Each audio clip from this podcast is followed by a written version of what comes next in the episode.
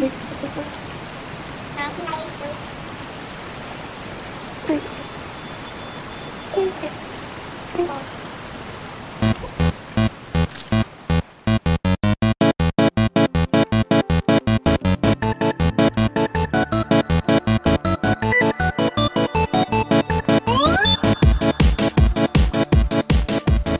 Hey everyone, David Petrangelo here for our first of hopefully many indie reviews and impressions.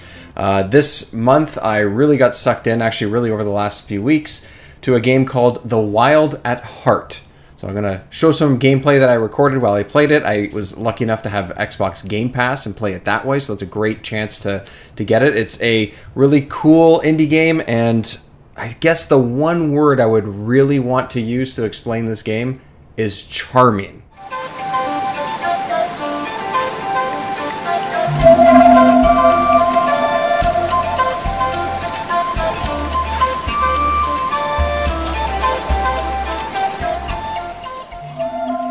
So the indie studio behind this is Moonlight Kids. That's a development studio and it's published by Humble Games. You might recognize that from Humble Bundle, for example. So as I mentioned, I did play this game on Xbox Game Pass. Uh, I had it on my Series S and uh, looks wonderful. As you can see from what you can uh, see in my gameplay here, if you're watching the YouTube version of this, um, it's really, really charismatic. It's a mix between hand-drawn um, and just sort of old school animation. Uh, there's a lot of really interesting choices they have for the way that the environments are laid out and for the um, style choices for the characters. I really like kind of the way they move a little bit awkwardly, but uh, but that kind of plays to their character as well because the two main characters you play as are uh, kids. They're uh, fun kids that get lost in the woods. I'm not going to give away too too much about what the story is because I find it to be a really charming part of this game as well.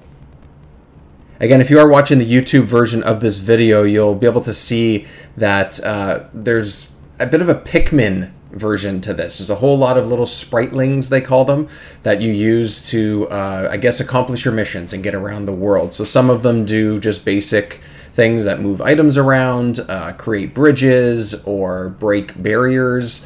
And then eventually you get into about uh, five, six different kinds. Some are made of ice, some are good for fire, some are good in the nighttime, which is what you're trying to avoid. There is a day night cycle in this as well. Um, so it really adds a lot of puzzle elements to it. Um, you know, you have a little sort of uh, dustbuster type thing on your back as uh, as Wake as your first main character, and then eventually you run into his friend, and she has similar abilities, but she's also able to squeeze through tight spaces, and it ends up being a game that basically you could say that mm, you know it could be a co-op game, but it works really really well switching between the characters uh, as a single player game as well.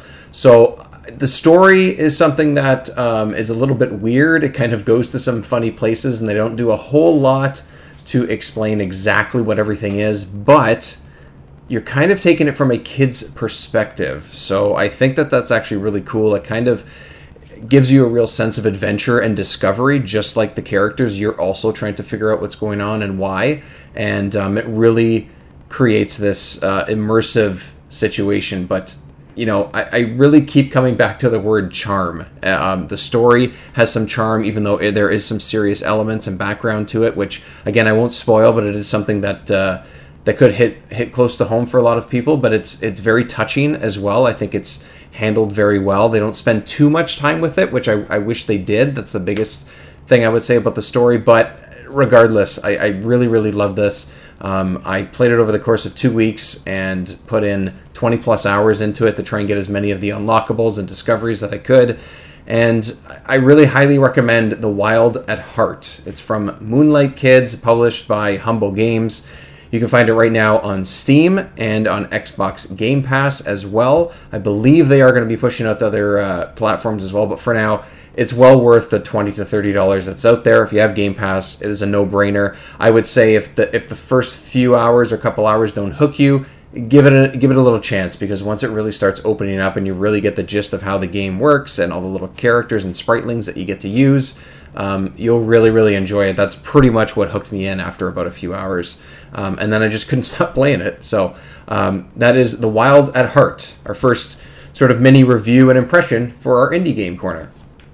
Well, thanks everyone for listening and, of course, watching if you're finding this video on YouTube. Um, you know, we have a lot of cool videos going up. We're trying to expand the page as well. And um, for anyone that is a regular listener to our podcast, uh, we're going to start putting some more smaller bite sized episodes like this as well. Life really gets in the way, so sometimes it's hard to get a full episode up, but hopefully um, this will uh, sort of keep your palate cleansed, so to speak. So, Check out our podcasts in your app of choice Apple, Spotify, Stitcher, Google Play, what have you. It's all there. Tell your friends as well. We have a ton of content up there. We're, we're so close to 100 episodes. It's insane. I, I can't believe we've been doing this for uh, two and a half years. It's just crazy. So thank you everyone for your support. Um, and yeah, let us know what you think. Take one or two minutes of your time and write us a write us a review. It doesn't have to be long or anything. Just let us know what you think of the show, what improvements you also want as well. Always open to suggestions. On Twitch, we're back in my day games. Social media, we're at Day Back In. We're uh, heavily involved on Twitter and Instagram, and starting to uh, be where all the cool kids are on TikTok. So we'll see how that's going as well. So Thanks very much, everybody, for listening and for watching. As always, stay nerdy, my friends.